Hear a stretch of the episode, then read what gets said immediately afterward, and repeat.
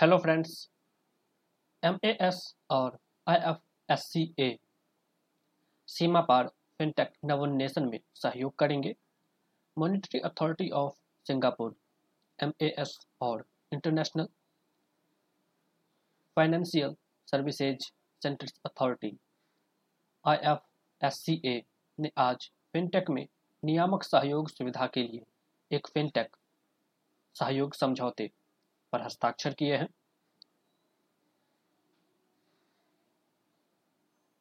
यह सीए निम्नलिखित को प्रोत्साहित करेगा।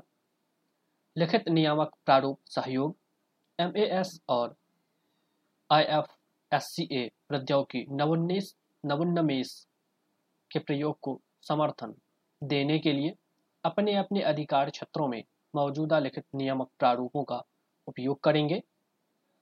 और इसके तहत एक दूसरे के नियामक प्रारूपों के प्रति कंपनियों को संदर्भित किया जाएगा तथा अधिकार क्षेत्रों में सीमा पार नवोन्नमेषी प्रयोगों को सक्षम बनाया जाएगा।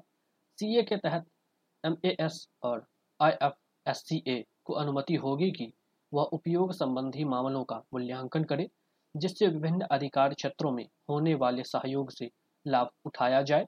इसके अलावा वैश्विक लिखित नियामक प्रारूप में हिस्सा लेने के लिए प्रासंगिक अधिकार क्षेत्रों को आमंत्रित किया जाएगा।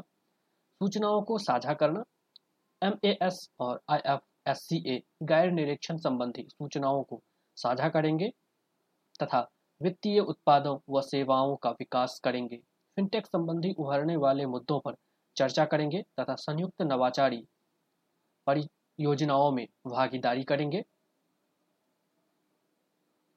सीए पर एमएएस के मुख्य फिनटेक अधिकारी श्री सोपनेंदु मोहंती और आई आईएफएससीए के मुख्य प्रौद्योगिकी अधिकारी श्री जोसेफ जोशी ने हस्ताक्षर किए। यह हस्ताक्षर उप प्रधानमंत्री और वित्त मंत्री तथा एमएएस के उपाध्यक्ष श्री लॉरेंस वांग तथा गुजरात के वित्त मंत्री श्री केशुभाई देसाई आई आईएफएससीए के अध्यक्ष Shri Injeti Srinivas GIFT company limited के अध्यक्ष श्री सुधीर मनकर तथा जीआईएफटी कंपनी लिमिटेड के प्रबंध निदेशक व मुख्य कार्यकारी अधिकारी श्री तपन रे के समक्ष किए गए। श्री मोहंती ने कहा, जुलाई 2022 में एमएएस और आईएफएससीए के बीच हुए निरीक्षण संबंधी सहयोग पर समझौता ज्ञापन के आधार पर सीए की संरचना हुई है।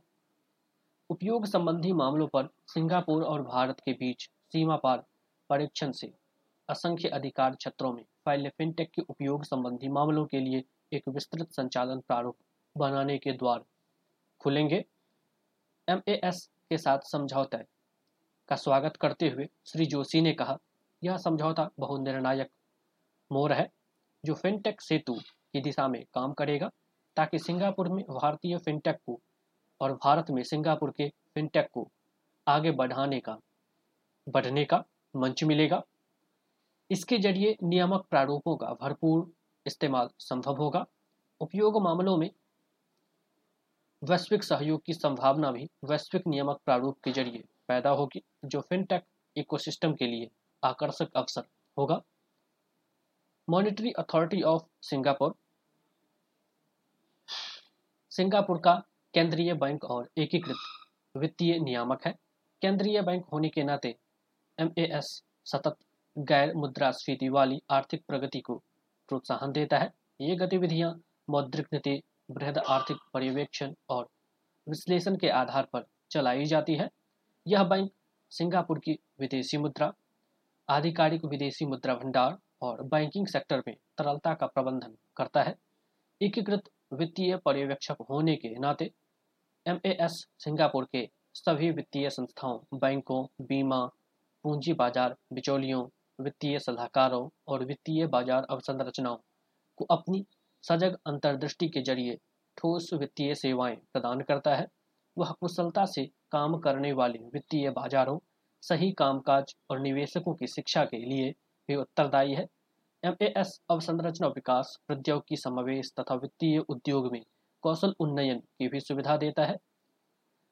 International financial services centre authority Bharat की अंतर्राष्ट्रीय वित्तीय सेवा केंद्रों में वित्तीय उत्पादों, वित्तीय सेवाओं और वित्तीय संस्थाओं के विकास तथा नियमन के लिए एक समग्र प्राधिकार है।